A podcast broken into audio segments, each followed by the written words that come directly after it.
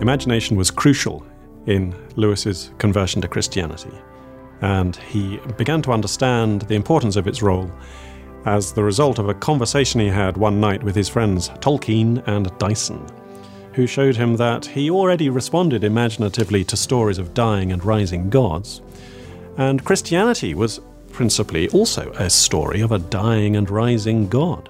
Except this story was factual, this story was historical, and if only he could transfer his imaginative enjoyment of pagan myths to his uh, consideration of Christianity, then he would he would have a, a, a great breakthrough. Uh, he would dislodge a major blockage in his path to faith, and that's what came about.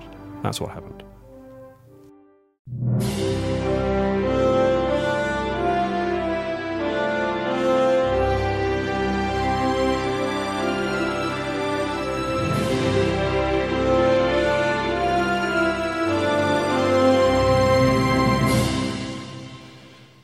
C.S. Lewis is probably the most successful and influential practitioner of Christian apologetics over the last 100 years. Works such as Mere Christianity, Miracles, The Problem of Pain, Surprised by Joy, as well as his classic Chronicles of Narnia, have been read by millions of people around the world since they were first published in the 1940s and 50s. In this lecture, I want to take a step back and look at the Lewis of the 1930s in order to examine some of the groundwork to his thinking that enabled him to become so effective an apologist. Those titles I just listed are the famous flower of his life's work. In what I'm going to say now, I want to inspect the stem and indeed the root of that flower. And I hope that this examination will show that Lewis's apologetics were successful not simply because the Christianity he presented was reasonable, but first and foremost because it was presented with imaginative skill and imaginative intent. Lewis had a profound respect for the imagination, and his thinking about imaginative apologetics constitutes one of the main reasons, I think, why he's still a very relevant and indeed a, a most timely voice in the field of apologetics. In our postmodern world, systematic approaches, abstract approaches, propositional apologetics, those sorts of strategies may often be of very limited appeal because of suspicions people have about the supposed neutrality or utility of reason. Well, Lewis himself gave considerable thought to the relations between imagination and reason, and it's this that I want to explore in this and the second lecture. As someone trained in literary history and literary criticism, and with great talents as a novelist and poet, Lewis thought long and hard about the role of imagination. But he also taught philosophy at Oxford for a period and was a non professional theologian of very wide reading. So he also gave great attention to the claims of reason. When he turned to apologetics, that thinking about imagination and reason naturally informed his whole approach. And only if we understand his thinking about both faculties and the way they interrelate with each other will we gain a, a secure grasp, I think, of his effectiveness as an apologist. Now, apologetics is usually defined as a reasoned defense. In Lewis's view, reason could only operate if it was first supplied with materials to reason about, and it was imagination's task to supply those materials. Therefore, apologetics was necessarily and foundationally imaginative. Now, in order to provide a brief uh, and possibly even an amusing introduction to Lewis's thought on this subject, let me relate the following untrue story. One day I took my car into the repair garage for its annual overhaul. At the end of the repair job, I collected the car, and as I was driving it out of the garage forecourt, I realised I'd forgotten to check on something. So I wound down the window, I called over my shoulder to the car mechanic, let's call him Billy for the sake of argument. And I said to Billy, uh, Is my rear indicator light working? Billy replied, Yes, no, yes, no, yes, no, yes. Now, that little exchange rather neatly encapsulates something of Lewis's definition of imagination. Imagination, as far as Lewis was concerned, was simply the organ of meaning. Now, Billy, my car mechanic, his organ of meaning was sadly deficient. A flashing phenomenon on the back of a car, as far as he was concerned, could have only one possible meaning electrical failure. You know, he was able to see the raw data, the, the light on, the light off, the light on, but he was unable to discover the correct meaning behind those brute facts. He had sight, but he had no insight. He focused on the externals and failed to perceive their inner significance. Not that he was entirely without the capacity to perceive meaning. I mean, he, knew the basic meaning of an electrical circuit. This was why he was misled by what he saw. He knew that when a light shines, a connection has been made, and when a light goes out, the connection has been broken. But he was unable to find a meaning in the relationship between the completed and the broken electrical circuit. He was imaginatively incapable of perceiving that in this case, the intermittent light means indicator. It doesn't mean insecure connection. Now, Lewis's definition of imagination as the organ of meaning appears in a very important but much overlooked essay entitled Bluspels and Flalansferes, A Semantic Nightmare terrible title for an essay, if you ask me, and maybe that's one of the reasons why this essay has been so overlooked. It was first published in 1939, and you can now find it in the collection entitled Selected Literary Essays if you want to follow up on these points. The essay is mainly concerned with how metaphors are created and used. But the essay also has some larger scale observations about how we know things. As well as defining imagination as the organ of meaning, Lewis defines the opposite of meaning as well, he asks the question what is the opposite of meaning? Is it error? No, the opposite of meaning is not error, but nonsense. The opposite of meaning is meaninglessness.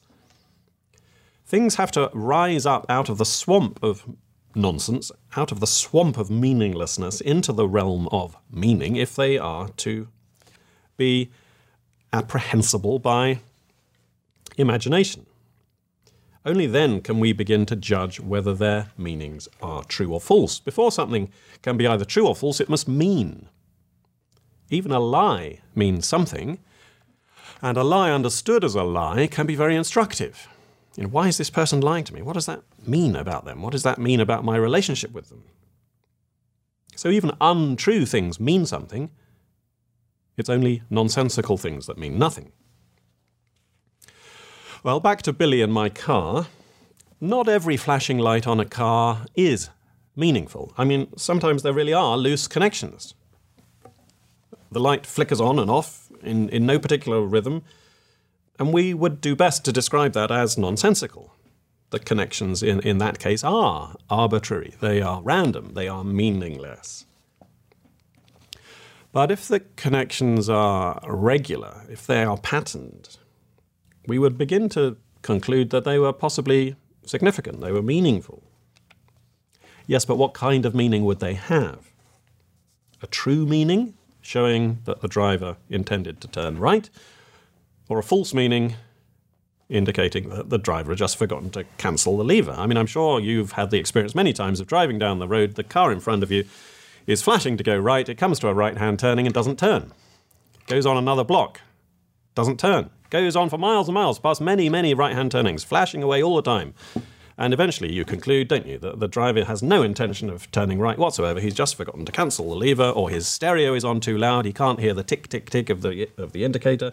That's what the flashing light now means. It means inattentive driver. It doesn't mean I mean to turn right. Now, in Lewis's meaning, it is human reason that judges between the available meanings, helping us to differentiate those meanings which are true and illuminating from those which are false and deceptive. So, to summarize his definitions, reason, he says, is the natural organ of truth. Imagination, as we've seen, is the organ of meaning. Meaning itself is the antecedent condition of both truth and falsehood. The antecedent condition of both truth and falsehood. That's what meaning is. Before something can be either true or false, it must mean. Leaving his definitions to one side, let's turn now to Lewis's understanding of Christianity and look at the role played by imagination in his own journey towards acceptance of the Christian faith. It's worth doing this, I think, because his theoretical understanding of the relationship between reason and imagination seems to be quite strongly related to his own personal experience, insofar as we can reconstruct it from the history of his Christian conversion. Lewis's own imagination, he said, was baptized when, in the second half of his teens, he read a book called Phantastes by the 19th century Scottish writer George MacDonald. In his autobiography, Surprised by Joy, Lewis explains how much of his early life had been haunted by what he calls joy. These are powerful fugitive sensations of longing and beauty and aesthetic transport, similar to what the German romantics would call Sehnsucht. It, it's a yearning, it's an inconsolable longing, it's a, an ecstatic sense of beauty. Now, the effect that his reading of Phantastes had upon on him was to make these experiences a little less momentary, a little less transitory. Here's a quotation from Surprised by Joy. Lewis says, Up till now, each visitation of joy had left the common world momentarily a desert. Even when real clouds or trees had been the material of the vision, they had been so only by reminding me of another world, and I did not like the return to ours. But now, as I read Phantastes, I saw the bright shadow coming out of the book and into the real world, and resting there, transforming all common things and yet itself unchanged. Or, more accurately, I saw the common things drawn into the bright shadow.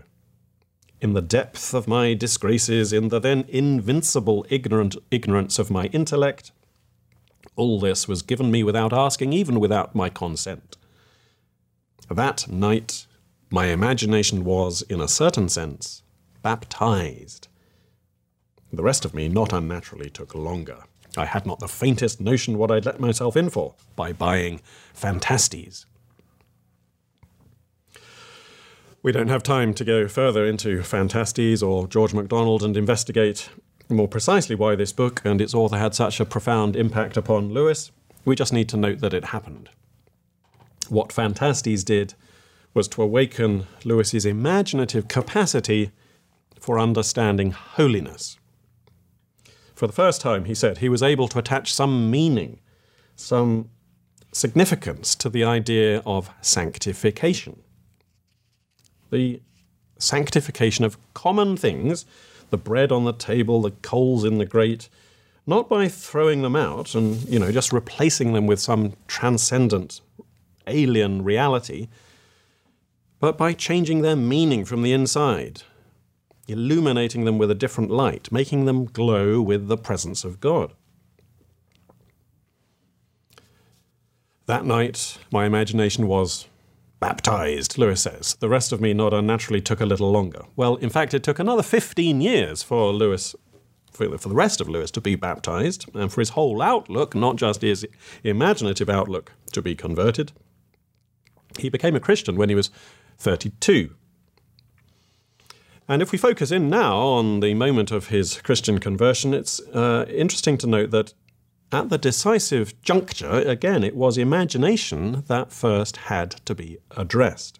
It was through his imagination that his reason and then ultimately his will were transformed. The organ of meaning had to be drafted into action so to speak, before his natural organ of truth could get to work.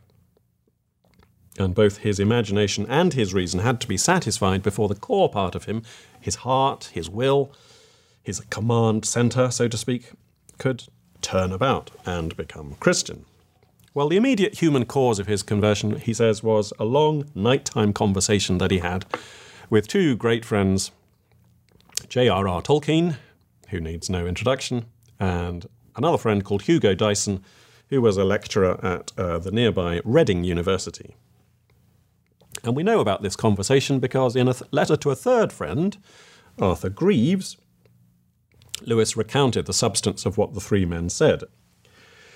And it's clear that questions of meaning, that is to say, questions of imagination, were at the root of it. Lewis's whole problem with Christianity at that stage was fundamentally imaginative. He wrote this to Arthur Greeves What's been holding me back has not been so much a difficulty in believing as a difficulty in knowing what the Christian doctrine meant.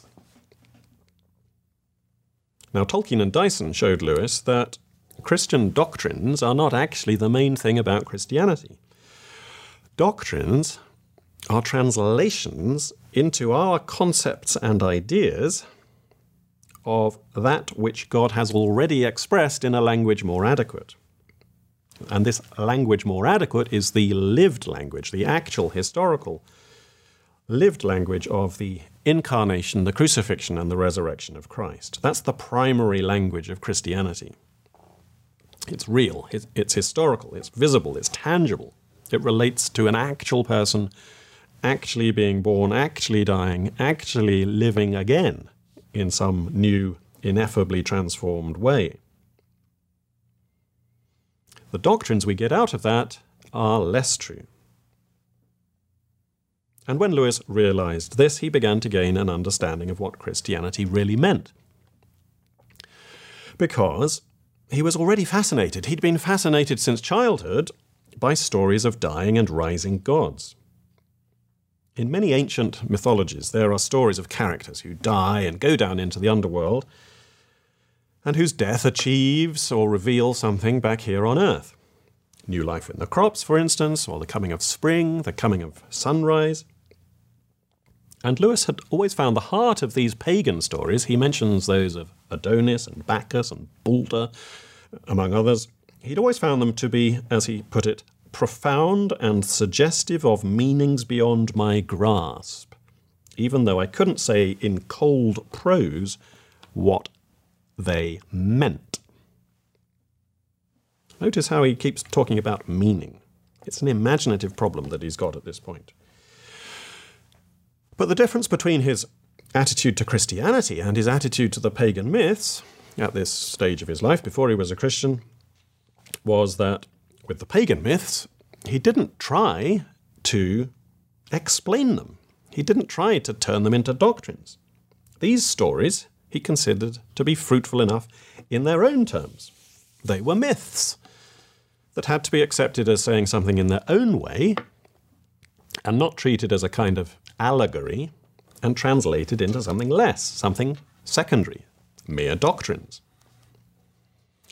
And by accepting that Christianity too was primarily to be understood in its own terms as a story, before it gets translated into a codified doctrinal system, by accepting that, Lewis had moved, we might say, from an analytic to a religious perspective. Analysis means literally loosening up, analusis in Greek. Religion, on the other hand, means something like tying back together, tying up, religamenting, religaturing, if you like, finding the unity. Doctrines of sanctification, uh, uh, expiation, propitiation, all these complicated sounding words ending in ation, these doctrines, though, though useful, are a product of the analytical mind. They recast the original language the original historical material, into abstract, less fully realized categories of meaning. In short, doctrines are not so richly meaningful as that which they are doctrines about. And by coming to this conclusion, Lewis had anticipated by several decades the turn to narrative theology, which would characterize much later 20th century theological thinking. So, when Lewis understood that the story recounted in the Gospels was the essence of Christianity's meaning, as opposed to, you know, the unpacking of that material in the epistles, and when he understood that the, the Christ story could be approached in a way similar to the way he approached pagan myths, it was a huge breakthrough for him. Christianity, he now saw, was a true myth, whereas pagan myths were merely men's myths. That is to say, in paganism, God expresses himself in an unfocused way through the images that human imaginations deployed in order to tell stories about the world. But in the story of Christ, Lewis locates God's myth, the story in which God directly expresses himself through a real historical life of a particular man in a particular time, in a particular place, doing particular things. Jesus of Nazareth, the Messiah, crucified under Pontius Pilate outside Jerusalem, circa AD 33. That there were certain similarities between the Christ story and the pagan myths didn't lead Lewis to conclude so much the worse for Christianity. It led him to conclude so much the better for paganism paganism contained a good deal of meaning that was realized, consummated, and perfected in Christ. In a sense, Lewis had found in pagan myths what Christ himself had said could be found in the Old Testament, in Hebrew mythology, in the story of Jonah, for instance. Jesus tells the Pharisees in Matthew's Gospel, No sign will be given this generation except the sign of Jonah. For as Jonah was in the belly of the great fish for three days and three nights, so the Son of Man will be in the heart of the earth for three days and three nights. In other words, Jonah's descent into the belly of the whale and his reascent when the whale vomits him up three days later, that is a meaningful prefiguration of Christ's death and resurrection. And for Lewis, pagan myths of dying and rising gods amounted to a similar sort of prefiguration. A couple of weeks after his conversation with Tolkien and Dyson, Lewis passed on from being nearly certain that Christianity was true to being certain that it was true.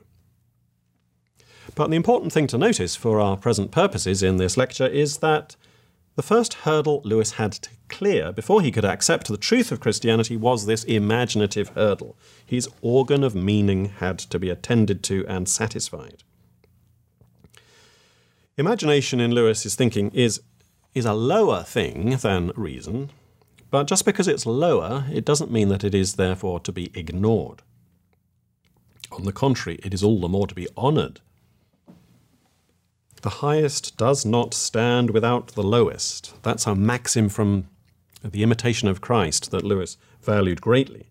The highest doesn't stand without the lowest. Reason doesn't stand without imagination. Rational assent to Christianity can't occur unless there is some low stuff, some meaningful content to which the higher faculty of reason may grant assent. Reason can't operate without imagination. And as reason casts about looking for things that are not only meaningful but identifiably true, it inevitably finds a great many stories presented for its consideration, some of which are much more true than others, and very few that are completely untrue. This point was important to Lewis because as a boy, he'd been told by his schoolmasters that Christianity was 100% correct and all other religions, including the pagan myths of ancient Greece and Rome, were 100% wrong. And he found this statement incredible. Rather than bolstering the Christian claim, he found that this kind of absolutism undermined it. And he said that he abandoned his childhood faith largely under the influence of classical education. It wasn't so much the claim about Christianity being true that troubled him, it was the claim about everything else being utterly untrue.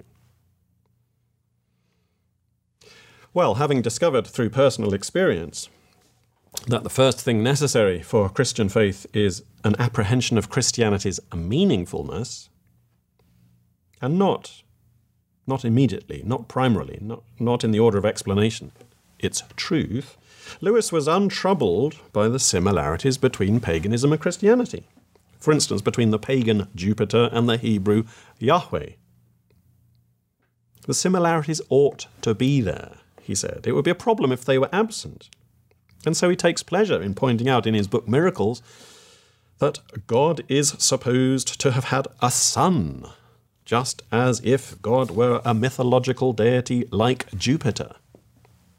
The resemblance ought to be present, he said, given that God works through human myths as well as through his own true myth, the historical story of Jesus Christ. God is the Father of lights. That's a, a, verse from James's epistle that Lewis is very fond of. God is the Father of lights, all lights, even the flickering lights of paganism, could be attributed ultimately to God. And so Christians should feel no obligation to go round snuffing out the smouldering wick burning in pagan myths, despising pagan myths because they weren't completely correct. On the contrary, Christians should do whatever they can to find the good in the pagan myths, to fan it into flame. So Lewis, with his great poetic hero Edmund Spenser, believed that divine wisdom speaks not only on the Mount of Olives, but also on Mount Parnassus. Of course, the wisdom of Mount Parnassus is not complete, it's not salvific, it's not sufficient in Lewis's view, but it should be admired, it should be respected as far as it went. And by acknowledging the wisdom of Mount Parnassus, Lewis was following in the footsteps of St. Paul, of course. In the book of Acts, Paul preaches to the men of Athens, using the pagan gods to communicate his message. Paul says to the Athenians that God is not far from each one of us, for in him we live and move and have our being, as even some of your poets have said, for we are indeed his offspring. This is from Acts 17. And Paul gives two quotations there. But who's he quoting? Moses? Isaiah? One of the minor prophets? He's not quoting the Hebrew scriptures at all. He's quoting Greek poetry, poetry about the pagan gods, and in particular, poetry about the king of the pagan gods, Zeus. The first quotation, In him we live and move and have our being, comes, I believe, from the poet Epimenides, a Greek poet and philosopher of the 6th century before Christ. Epimenides wrote a poem in which he refers to Zeus as the one in him in whom we live and move and have our being. And the second quotation comes from Aratus, a poet from about 300 years before Christ, who again, referring to Zeus, says, We are indeed his offspring. Now, Paul's example here is extremely interesting. Obviously, he's not recommending that the Athenians should start worshipping Zeus. He's urging them, on the contrary, to worship the true God, the, the, the God and Father of our Lord Jesus Christ. But notice how he goes making this point. Rather than saying to the Athenians, You've got it completely wrong, he says to them, You've got it, com- you've got it partly right. You're right that we live and move and have our being in God. You're right that we are God's offspring. You're wrong in calling him Zeus, though. His name is not Zeus. But you're right in these other respects. In other words, Paul meets the men of Athens where they are, where they already have an inkling of meaning about the divine nature. He's not concerned to obliterate their traditions. He, he feels no need to denigrate their, their limited and their incomplete religious knowledge. Rather, he works with it. He adds to it, he corrects it, he sublimates it. He says, in rough paraphrase, You have something here. That's good, but there's a whole lot more, and that more is to be found in Jesus Christ. In other words, he takes what they already possess imaginatively and he baptizes it. As an apologetic strategy, it only makes sense to meet people where they are, where they already know something of the meaning of the topic under discussion. Where else, indeed, can people be met? Before people come to faith in Christianity, they're not in a state of complete innocence or ignorance about the divine nature. Everyone after a certain age has thoughts and beliefs about what is of ultimate value in the universe, that is to say, what is divine. And those thoughts need to be recognized and responded to. Sometimes, maybe, the response will consist in contradiction. But more often than not, there will be something that can be responded to positively, that can be coaxed into a fuller life and a brighter light. And that's why Lewis can say the only possible basis for Christian apologetics is a proper respect for paganism. Very interesting statement, that. Very important as a, as a, a principle behind Lewis's whole apologetic strategy. The only possible basis for Christian apologetics is a proper respect for paganism. Paganism must be looked back at. That's what respect means. Respect, looking back at. Look into the eyes of the person that you're discussing Christianity with to see what they mean when they use a particular term like God or faith or sin or judgment or whatever it may be. Only then will you know how much the person you're speaking to needs to listen to what you're saying. So, although apologetics is a reasoned defense, its basis is necessarily imaginative, for reason can't work without imagination. And the high value that Lewis accorded to imagination is seen in a very important essay called Myth Became Fact, and with this I will close. In Myth Became Fact, Lewis says this I suspect that men have sometimes derived more spiritual sustenance from myths they did not believe than from the religion they professed. To be truly Christian, we must both assent to the historical fact and also receive the myth, fact though it has become, with the same imaginative embrace which we accord to all myths. The one is hardly more necessary than the other. The imaginative embrace, in other words, is hardly more necessary than the rational assent. And in the second part of this lecture, I will look more closely at the relationship between that imaginative embrace and the rational assent.